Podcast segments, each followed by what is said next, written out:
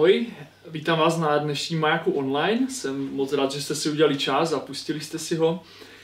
Já se jmenuji Petr, budu mít dneska kázání a musím se přiznat, že to byla docela výzva, protože to dnešní téma je manželství, tak můžete za chvíli posoudit, jak jsem se s tím popasoval. A naštěstí to není jenom o tom mém kázání dneska, ale po tom kázání uslyšíte taky eh, panelovou diskuzi, kde, eh, kde, kde budou diskutovat to téma manželství mnohem zkušenější lidi, než, jsou já, než jsem já, tak, eh, tak na to se moc těším.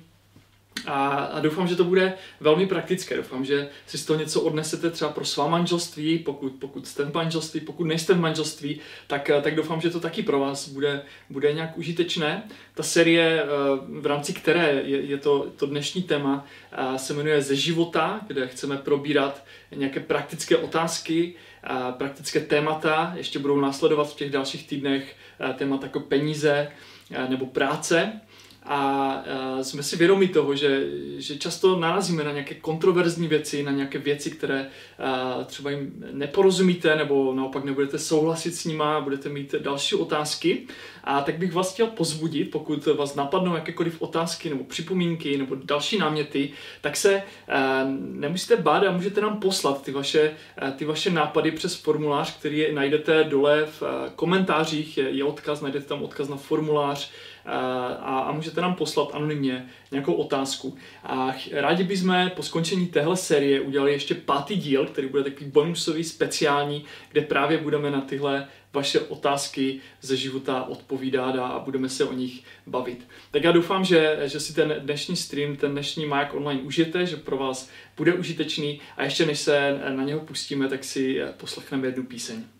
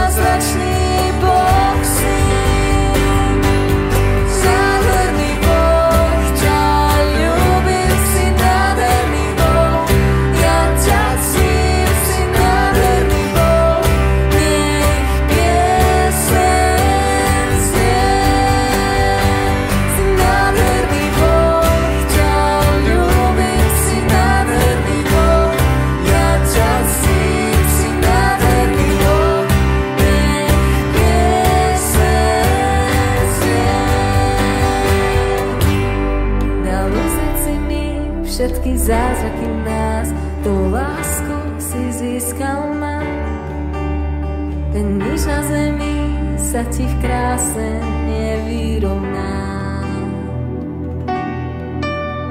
Dali z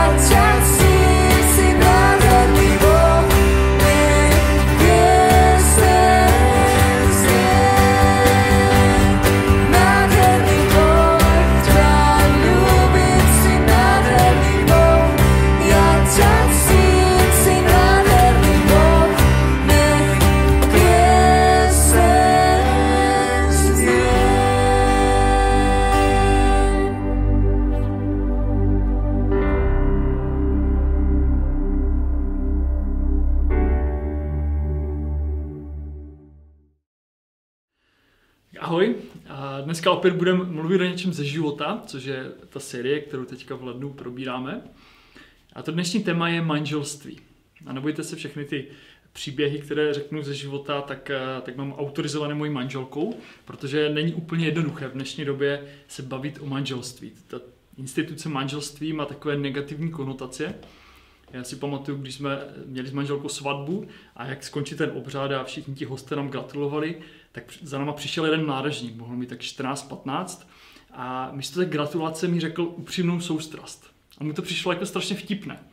A já jsem jako přemýšlel, kde k tomu přišel, jako, že taková věc je vtipná. A pravdou je, že to jde slyšet úplně všude. Když se podíváte na internet, když se bavíte se spolužákama, s kolegama, tak eh, stále více lidí pokládá manželství za nějakou přežitou instituci.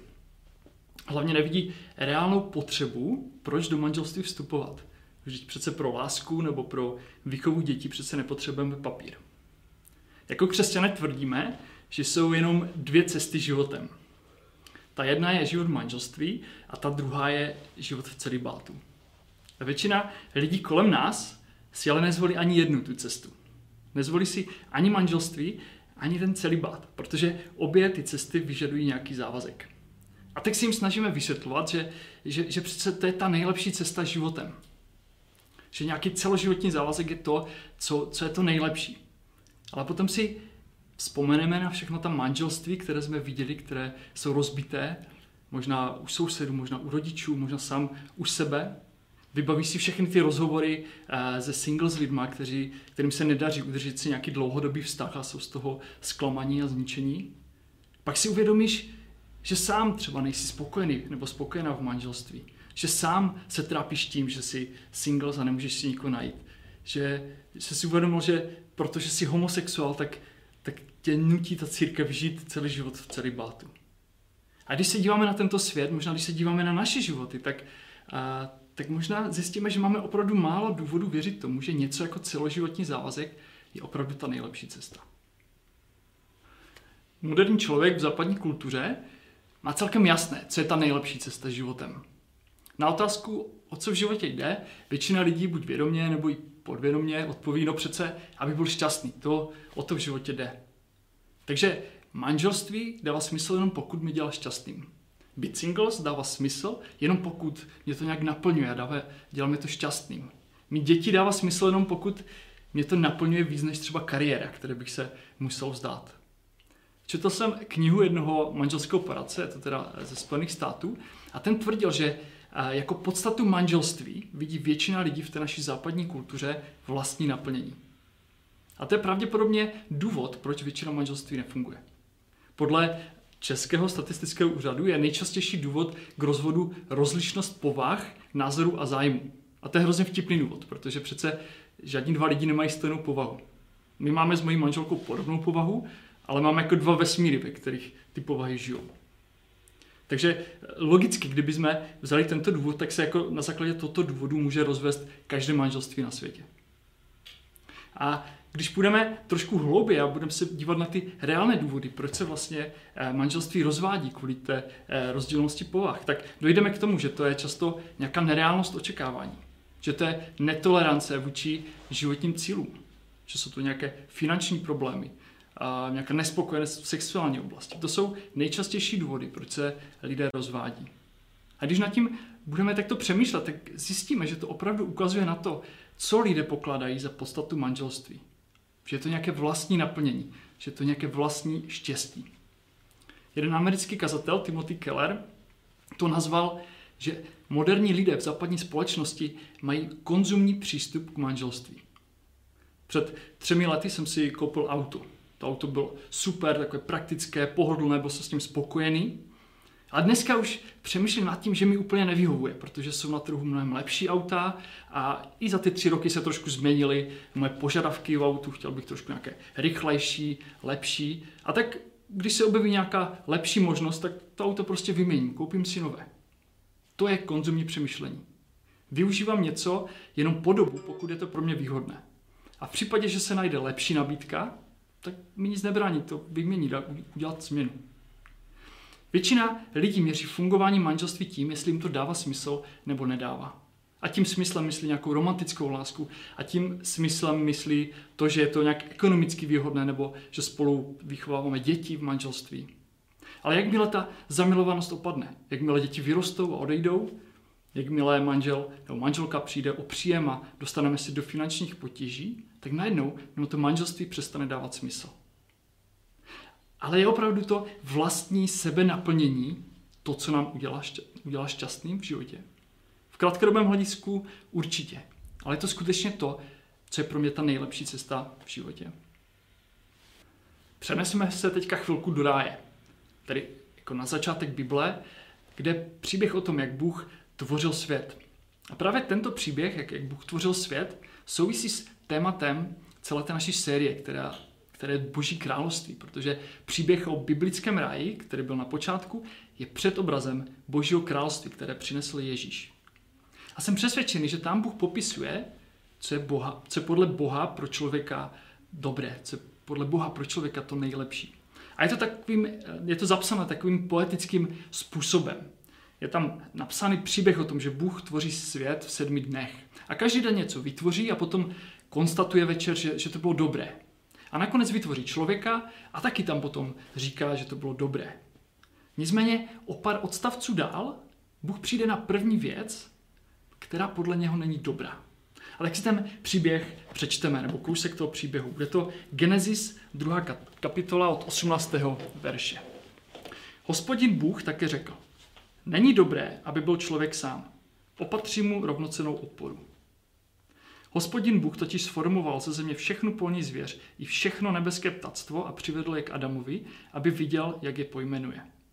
Jak, jakkoliv pak Adam nazval kteréhokoliv živočicha, tak se jmenoval.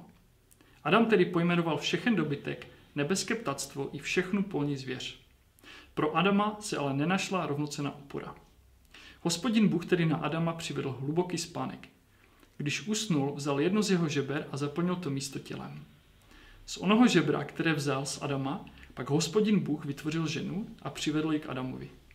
Adam tenkrát řekl, to je konečně ona, kost z mých kostí, tělo z mého těla. Bude se nazývat manželkou, nebo je vzata z manžela.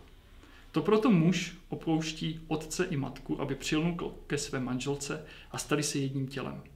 Oba dva, muž i jeho žena, byli nazí a nestyděli se. Není dobré, aby byl člověk sám. A to přišel Bůh, když se díval na, na člověka, na Adama. A tak jeho řešení bylo, že mu vytvořil partnerku.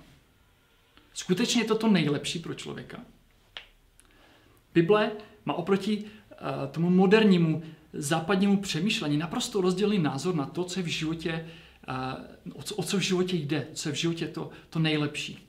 Na rozdíl od toho moderního přístupu našeho, kdy, kdy jde o to naše vlastní individuální naplnění, jde, jde, jde Bibli o něco víc.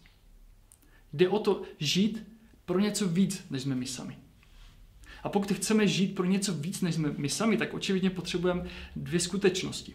Za prvé, potřebujeme věřit, že něco takového víc existuje. Jinými slovy, věřit, že existuje Bůh. A za druhé, dokázat se vzdat sami sebe. Svých vášní, svých tužeb, svého sobectví, abychom mohli žít právě proto něco víc, abychom mohli žít pro Boha. Boží pohled na to, co je pro člověka dobré, by se dalo označit jako celoživotní závazek něčemu většímu, než si ty sám. Například apoštol Pavel v listu Efeským používá manželství ke znázornění toho, co znamená dát takový celoživotní závazek Bohu. A všimla si tam takové krásné metafory, která je právě v Genesis 2. kapitole, kterou jsme před chvilkou četli. A, a ta metafora je velmi názorná. Je to metafora jednoho těla. Je přidána možná trošku zvláštní, ale, ale myslím, že je velmi užitečná se, se, se na manželství dívat na, jako na jedno tělo. Znázorňuje spojení dvou lidí v jednoho. A není myšleno jenom to fyzické spojení jako sex, ale, ale skutečně, že se stanou jedním tělem ve smyslu jedné jednotky. Už to nejsou moje cíle, už to nejsou moje peníze, už to nejsou moje děti, můj pocit zamilovanosti, moje auto, už je to naše, už je to naše společné. Už je to společná věc obou partnerů. A proto, aby tělo mohlo fungovat, musí se oba dva vzdat sami sebe. Když se dva stanou jedním tělem, tak nemá žádný smysl uvažovat v těch kategoriích sobeckých sám, sám o sobě. Z pohledu těla to nedává žádný smysl. Ne, nemůžeme fungovat jako zdravý člověk tím, že jedna polovina těla je nemocná a druhá polovina je zdravá. Když jsem byl malý kluk, tak jsem si kdysi na kole zlomil ruku. A tak jsem dostal sádru, strašně mě to bolelo, byl jsem takový uh, zkažený, zničený, protože jsem nemohl hrát fotbal a jezdit na kole. A pamatuju si, že myslím, moje mamka přišla a řekla, no ještě, že to byla levá ruka, když si pravák. A jsem si říkal, jako to mě má nějak uklidnit? Jako to, že jsem pravák, znamená, že nepotřebuju levou ruku? Neznamená. Moje, moje tělo je celek a pokud je nějaká část nemocná, tak je nemocné celé moje tělo. Pokud, a pokud chápeme manželství biblicky, tak se s partnerem, s partnerkou stáváme takovým jedním tělem, jednou jednotkou. A boží vizí je, aby nás manželství naplňovalo. Ale ne tak a díky tomu, že se budeme snažit chovat sobecky a urvat si co nejvíce sami pro sebe. Ale obráceně.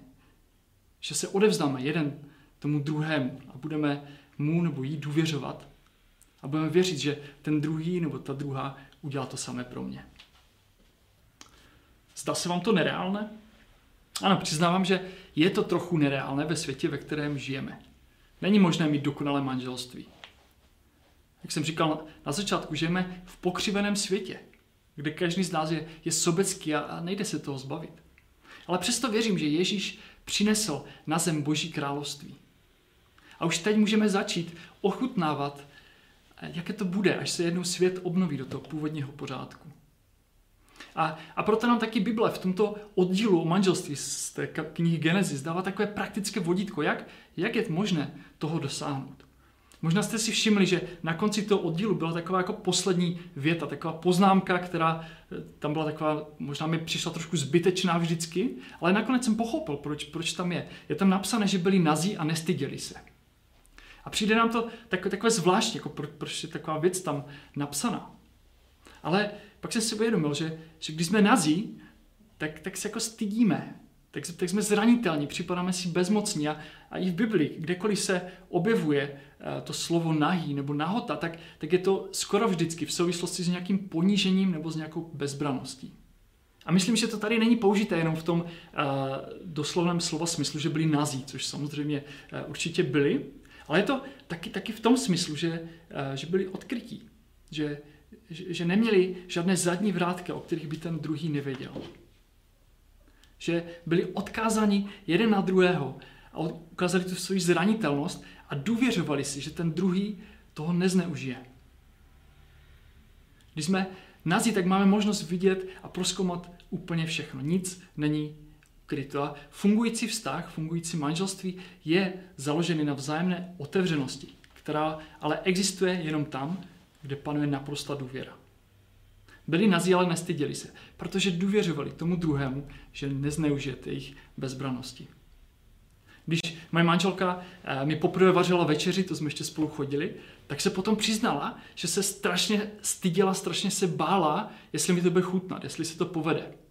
A teďka už po těch několika letech manželství uh, už se nebojí, protože za prvé ví, co mi chutná a co mi nechutná, a za druhé, a to je hlavní, ví, že i když mi to nebude chutnat, když se to nepovede, tak to nebude mít žádný vliv na naše manželství. Se snažíme s manželkou budovat vztah, který je založený na vzájemné důvěře. A díky tomu se můžeme spolehnout jeden na druhého, že i když se tomu jednomu něco nepovede, tak, tak to, to ten druhý nevzdá. Tak, to nebude mít vliv na náš vztah. Náš vztah není založený na nějaké obchodní dohodě, kdy pokud vydělávám dost peněz a nenaroste mi břicho a nevypadají mi vlasy a pokud eh, ji vezmu každý rok na dovolenou, tak bude všechno v pořádku. Ale pokud se něco nepovede, pokud přijdu o práci a pokud se nějak změním nebo onemocním, tak se musím bát, jestli náhodou si to manželka nerozmyslí. Ne, můžu se spolehnout na to, že mé manželka manželský slib bere vážně a, a vydrží se mnou, bude se mnou i přes ty dobré věci, i přes ty špatné věci. Jak ale budovat takovou to otevřenost?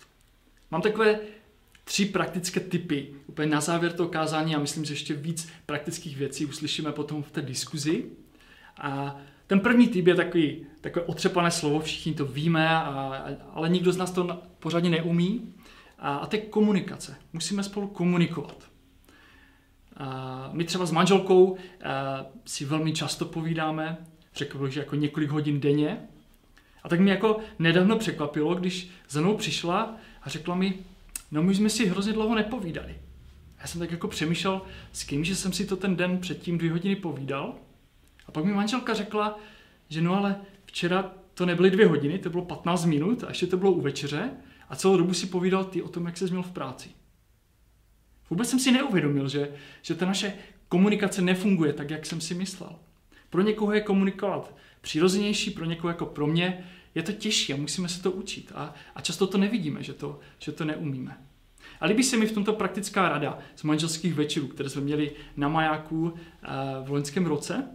A ta praktická rada byla, že si máme s manželkou vyhradit aspoň jedenkrát týdně večer třeba takový čas pro manželství, třeba, třeba dvě hodinky a bavit se spolu o tom, eh, jak se nám daří, co se nám líbí, co nás třeba naopak frustruje.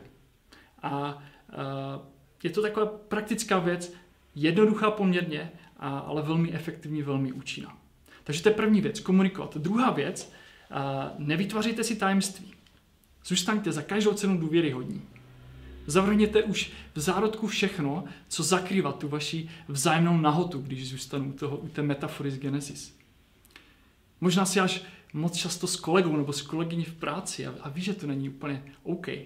Možná utrácíš peníze za něco, s čím by ten tvůj partner nesouhlasil a o kterých neví.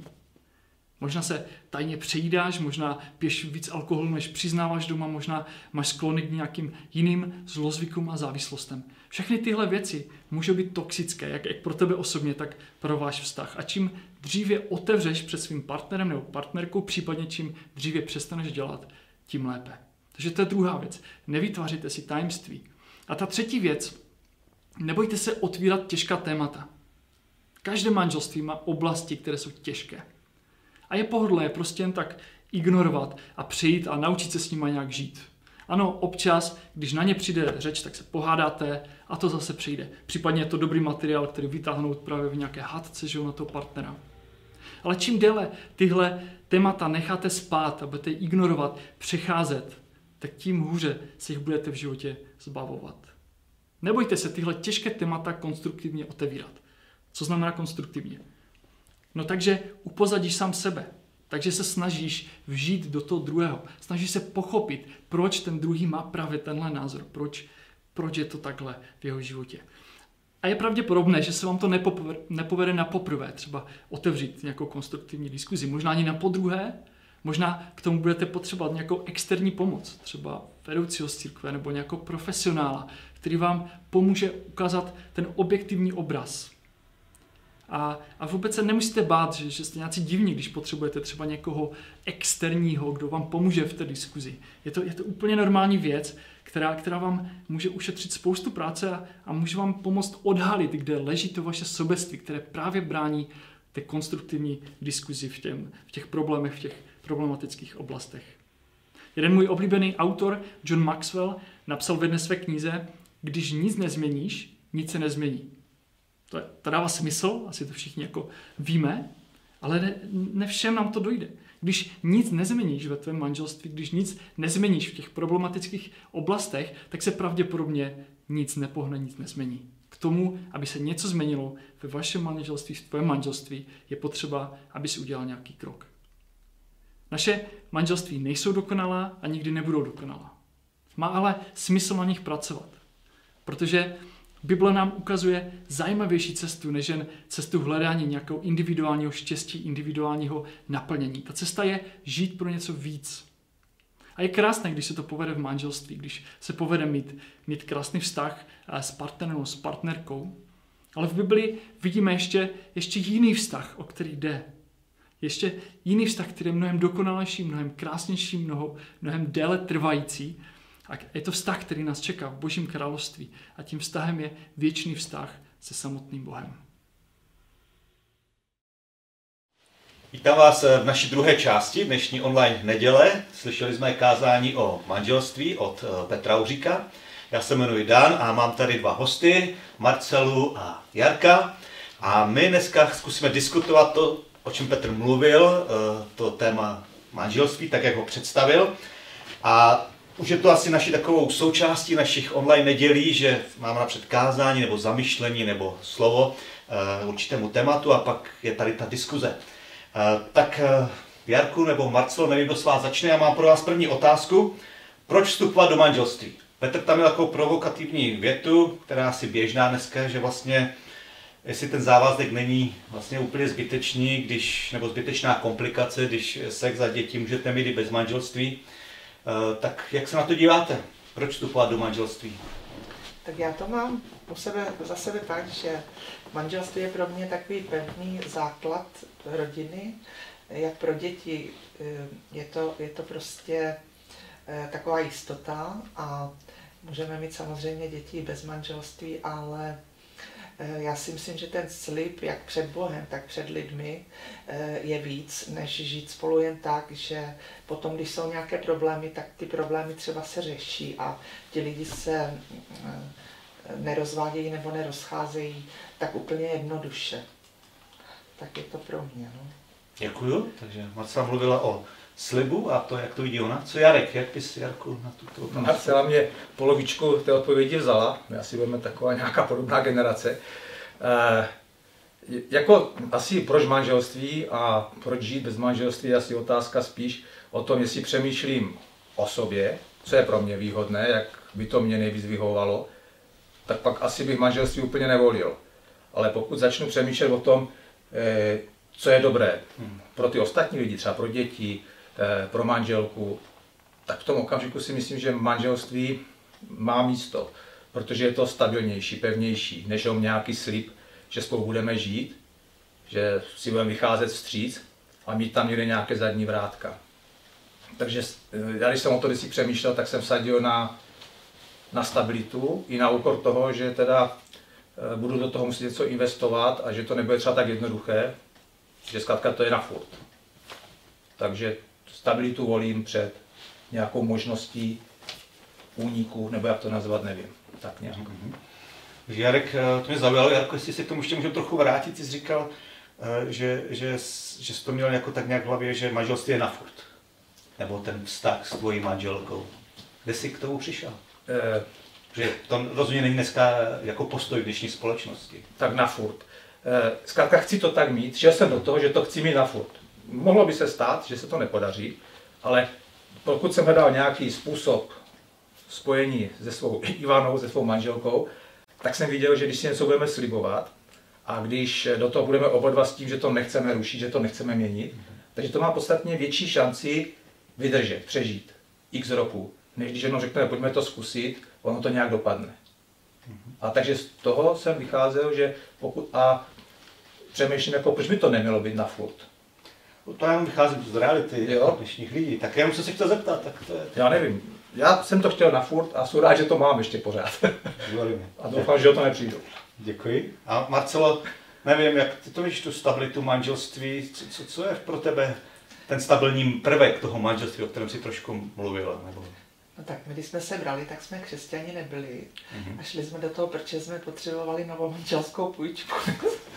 Ale eh, je fakt, že potom jsme teda časem uvěřili a to manželství teprve teprv pro nás začalo něco znamenat. No. Mm-hmm. A taky tím, že jsme si teda osvojili děti. Jo, tak prostě jsme šli do toho osvojení s tím, že budeme stabilní pár. I pro ty děcka, že to je lepší, no. že? Mm-hmm. Tak děkujeme za tuto odpověď. Myslím, že to můžete ve svých rodinách nebo ve své domácnosti nebo na skupinách dál diskutovat. Je to určitá otázka, která hýbe dnešní společnosti. Hlavně to řeší mladší lidé, eh, proč vstupovat do manželství.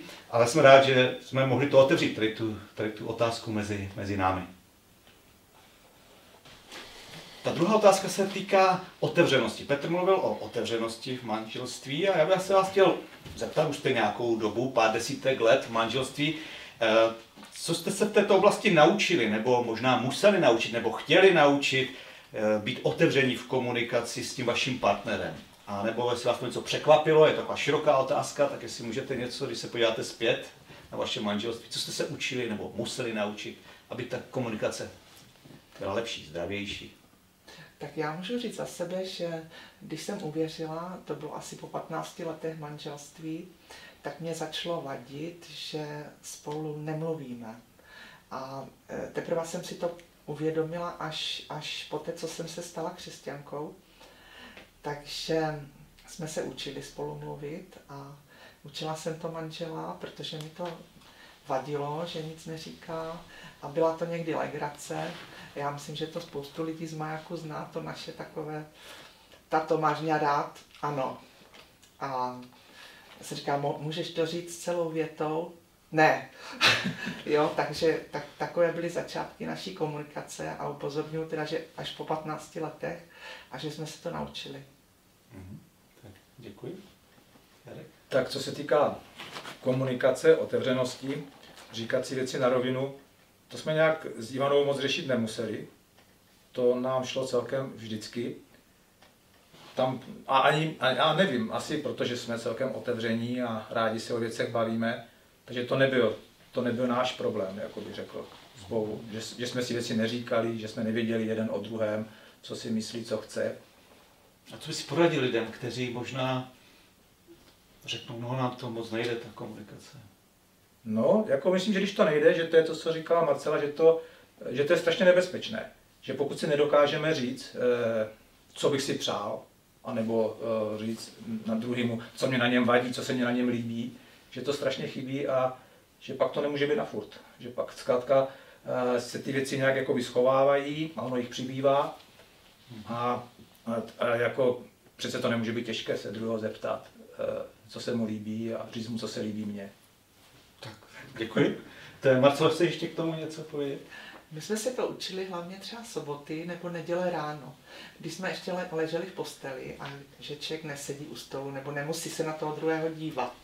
Jo, takže to byly začátky našich diskuzí a vydrželo nám to dodnes. Jak si nedovedu představit třeba na těch manželských večerech, jak si mají lidi hledat nějaké dvě hodiny týdně, že bychom si řekli, tak teď ve středu od tři do pěti se budeme bavit, tak bychom na sebe koukali asi a neuměli bychom to. Prostě jsme jiní a každému vyhovuje asi něco jiného a každý si to musí najít sám. Mhm. Děkuji, tak eh, tady máme dva různé páry, nebo zástupce dvou různých párů. Jedni přirozeně vlastně jako zbytečná otázka, protože šla komunikace a pak možná část diváků z vás je v této skupině a říkáte si, proč se na to ptám. A pak země je tu podobné typy manželství, asi to tak bude, jako z kterého je Marcela, kdy, kdy se komunikaci museli učit a dokonce po 15 letech, tak, eh, tak o tom můžeme přemýšlet, že možná někdo to má kdyby zadarmo, dostal to, možná to jako dar do, do, do života, a někdo prostě potřebuje pracovat na této oblasti a, a na to, to je to přirozené. Že, že, že je to možná i chvíli práce. Takže děkuji za tento pohled na komunikaci. Petr v tom svém kázání mluvil o tom, že manželé můžou mít tendenci, nebo nechtěně, ale někdy to může být i schválně, si mohou vytvořit před sebou určitá tajemství. Něco, co ten druhý nech, vlastně, když chcete cílevědomě, nechcete, aby ten druhý něco věděl a mluvil o tom, že to může být i určitá nebezpečná věc a, a mluvil o tom, že manžel se stají, mají stát jedním tělem, což není jenom ta tělesná schránka, ale, ale celý způsob e, života. A, tak e, nevím, máte nějaký moment v životě, kdy jste si uvědomili, že kdybyste takhle dál pokračovali v nějaké oblasti, tak, tak, tak by to vytvořilo tu temnou nebo tu, tu oddělenou stranu nebo to tajemství v té negativním smyslu a smyslu? Nebo učili jste se něco v této věci, jak to aktivně nevytvořit? Nebo dohodli jste se na něčem takovém, že nechcete mít tajemství? Nebo jak, jak, jak, jak za, ten, za, ten, za ty léta vašeho manželství, jak se to vytvářelo tady ty věci u vás? Jestli může teda Jarek teďka začít. No, tak já jsem se s tím potkal snad ještě před manželstvím. Když jsem chodil do vagonky studenky, tak tam byla jedna kolegyně, která říkala, že když budeme hodně upřímní, až budeme někdy v manželství, nebo kdyby ona byla hodně upřímná ve svém manželství, takže to manželství zabije. Takže zkrátka to nepřežije ten manžel, kdyby se dozvěděl všechno, nebo já nevím, o co jí šlo přesně.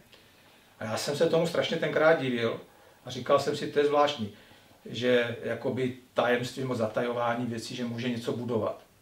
Protože mě osobně vždycky, vždycky vadilo, když mě někdo neříkal věci na rovinu, neříkal mě je tak, jak jsou. Snažil jsem to nějak třeba jenom udělat heští, jako abych to, aby mě to tak nebolelo, jo. Tak to už je věc, která mě vadí. A protože jsem tu kolegyni měl v práci a jsem za ní vděčný, tak hned, ještě když jsme spolu chodili, tak jsem jí říkal, že to je takový tenký led, jako že jestli jsem přede mnou, že teda já před ní nic tajit nechci, a jestli ona přede mnou něco bude tajit, a já to pak zjistím, že mě to bude strašně vadit, že mě to strašně ublíží. Že to je věc, kterou možná, možná ani nepřekousnu, že mě něco neřekla. Tak ať se snaží mít... A ona na to slyšela a ona je v tomto dobrá a myslím si, že nám to vychází, že netajíme. A říkáme i věci, které bychom možná říkat nemuseli, ale zkrátka preventivně. Takže jedna z věcí, kterou ty zmínil, tak, eh, tak je, že jste o tom mluvili už před manželstvím, už před, před svatbou. Už před svatbou, přesně tak. Co, co, co Marcela? Jak když to slyšíš, to téma takhle obecně, široké, mm, tajemství? Tak já můžu říct, že teď určitě žádná tajemství před sebou nemáme. Dotázala jsem se včera na to manžela, teda tvrdil taky, že ne. Já určitě nemám, jako dokážu mluvit o všem, ale eh, když jsme vstupovali do manželství, tak určitě eh, jsme tady toto neřešili a asi jsme jeden před druhým možná něco zakrývali, ale to už je 35 let a nějak si to neuvědomuju. Myslím, že převážilo to, že si můžeme říct všechno, i to, co bylo dřív. Mhm, děkuji. Možná ještě pro někoho z vás chcete reagovat. Možná co, co byste poradili, pokud byste v tom takhle eh, to měli nastavené možná od začátku, možná přirozeně, eh, třeba manželům, kteří jeden z nich prožívá, že, že prostě je oddělené hospodaření, prostě tak, že, že nejde vidět, nebo že není zjevné, kolik kdo vypije alkoholu a, a je to už třeba na nějaké takové hranice, nebo to může být v jiných věcech. Pro mě by to bylo těžké, kdybych jako nevěděl, nebo kdyby se přede mnou některé věci skrývaly, ale zase na druhou stranu uh, může se to stát. Můžu se něco dozvědět, doufám, že se nedozvědět nic zásadního. Uh, ale jako um, asi zase, když je to manželství pevné, ten svazek, tak se dá spoustu věcí odpustit, dá se přesto jako překlenout, ale nemělo by se v tom pokračovat, nemělo by se to brát jako standard. Pokud se to stane, uh, tak dokázat odpustit, dokázat to přijmout. Takže odpuštění a komunikace v té no, věci. Ale nějak to nepěstovat. Mm-hmm. Takže to je jedna z oblastí, která, kde vlastně jdeme proti proudu, se mi zdá, když jsem poslouchal to kázání, kdy, kdy prostě jako křesťané nechceme mít tajemství jeden mezi druhým. A, a je to určitá oblast, která opět může být snadná eh, v některých manželstvích a zároveň to může být eh, velký osten nebo obrovská oblast, ve které je dobré otevřít s tím druhým, svým partnerem a, a hovořit spolu. Tak to vás jenom pozbudit, aby jsme dokázali mluvit možná i v těchto oblastech jeden s druhým kázání zazněl citát, když nic nezměníš, nic se nezmění. Co vy a vaše manželství? A vaše zkušenost v této oblasti. Buď sami ze sebou, nebo s tím vaším... Tak to je věc, kterou já říkám všude, pořád. Jako tam jsem to rád uslyšel v tom kázání, ale nejenom doma v manželství, říkám to dětem, říkal jsem to v práci, jako já to ještě nám trošičku jinak, pokud budeš dělat věci pořád stejně, tak nečekej změnu. Jo? To je vlastně jenom jinak řečeno. E, a věřím tomu a mám s tím zkušenost, že pokud chci něco změnit, tak stačí, když to změním jenom já u sebe. Nemusím po druhých chtít, aby oni něco měnili, aby oni něco dělali jinak. Když si řeknu, že mě to nevyhovuje a chci to já změnit a začnu to já dělat jinak, tak to ovlivní všechny ostatní a ty věci se budou dít jinak. Je to perfektní nástroj, je to velká síla e, věci měnit a začít u sebe, nechtít po druhý. A když bych šel možná trošku osobněji teďka, eh, když se díváš na svůj život, byla nějaká oblast, kdy jsi jako uvědomoval, že potřebuješ tu změnu a třeba to nebylo úplně snadné se v té věci měnit, ale, ale chtěl jsi, je, je něco za tvůj život, něco takového? Jo, já to mám rozdělené na dvě věci. Jo. A na tu otázku odpovím, měnil jsem spoustu a častokrát a skoro pořád. A, ale jsou tam také ty dvě roviny. Jedna věc je, já nezměním sebe jsem extrovert, nebudu introvert.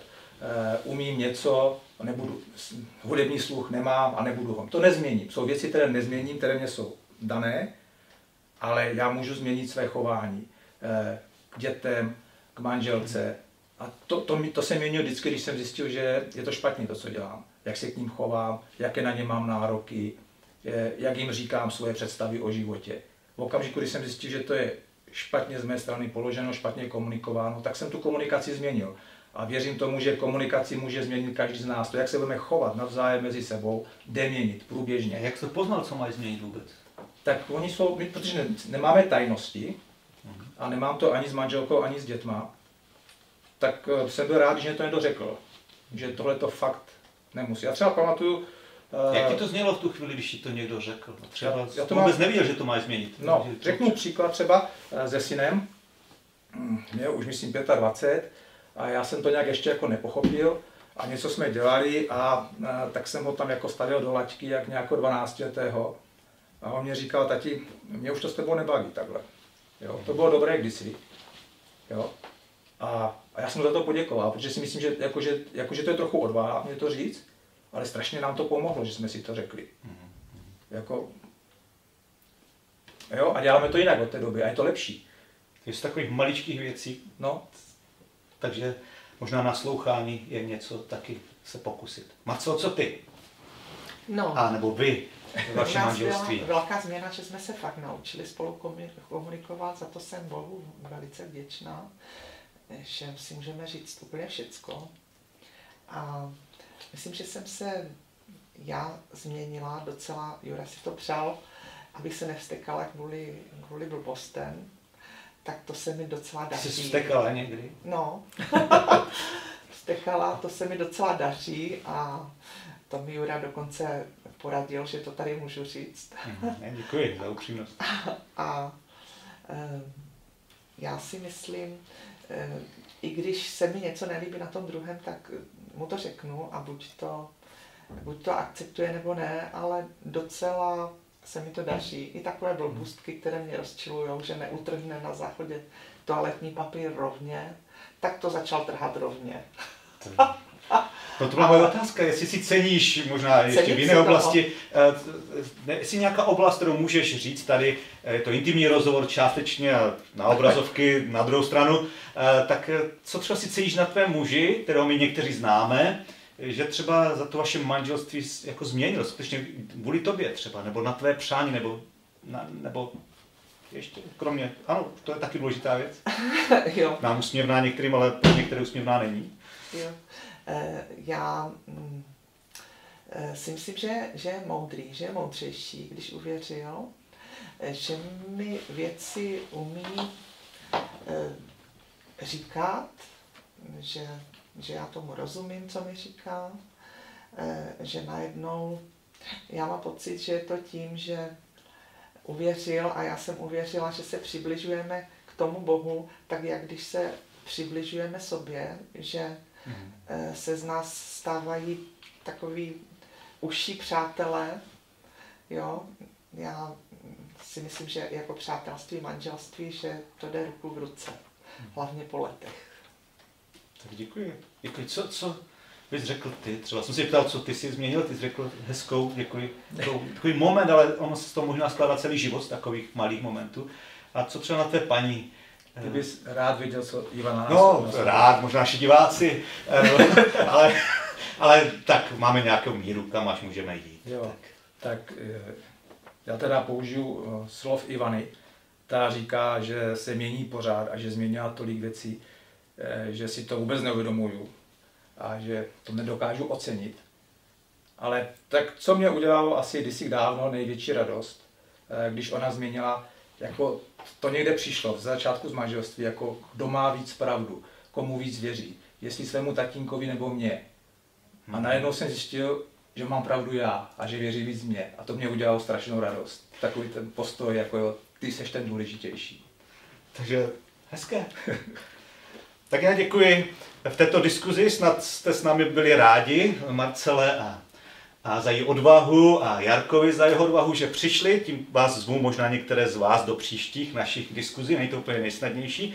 Ale tak snad trochu, že jsme otevřeli dva, dvě manželství, to pro vás bylo aspoň trochu pozbuzením a to je nakonec to, přání nebo ten cíl, proč děláme kázání, proč děláme online, že, že se chceme pozbuzovat v životě v manželství, ale taky v životě s Bohem a to je něco, co dneska nemůžeme sdílet úplně osobně, nemůžeme se potkávat, jsme trošku tak zavření a to bychom vám velmi, velmi přáli, aby, aby vaše manželství možná i teď po tuto dobu krize, koronakrize, aby jsme mohli najít možná víc času spolu mluvit, možná cíleně mluvit, možná je to pro vás inspirace dneska večer otevřít rozhovor. Víš, jak tam Marcela říkala, nebo jak Jarek si všiml, že mu syn chce něco říct a tak, tak a můžete začít rozhovor, tak to bychom vám moc přáli. A tím se taky dostáváme k závěru eh, té dnešní neděle. Já bych chtěl poděkovat Petrovi, který připravil své slovo nebo kázání, našim hostům, těm, co se stříhali, natočili eh, dnešní online neděli s tím, že bych vás chtěl eh, pozvat na příští neděli, kdy chceme hovořit o financích, o penězích, o správě financí, o dávání a zase k tomu budeme mít určitou diskuzi s našimi hosty. A taky bych vás eh, chtěl pozvat na eh, vás, především kdo jste ze Vsetína nebo Majáku Vsetín, ve středu chceme mít Zoom ve Vsetíně setkání od, od 18 hodin do 18.30, kdy chceme mluvit o některých důležitých věcech společně navzájem, eh, které možná brzy bychom chtěli podnikat, takže takové info předání, chvilku být společně na společném Zoomu. Takže vám přejeme hezkou neděli a těšíme se za týden s vámi v tomto pořadu, když to tak řekneme, nebo v těch našich online kázáních eh, zase na viděnou.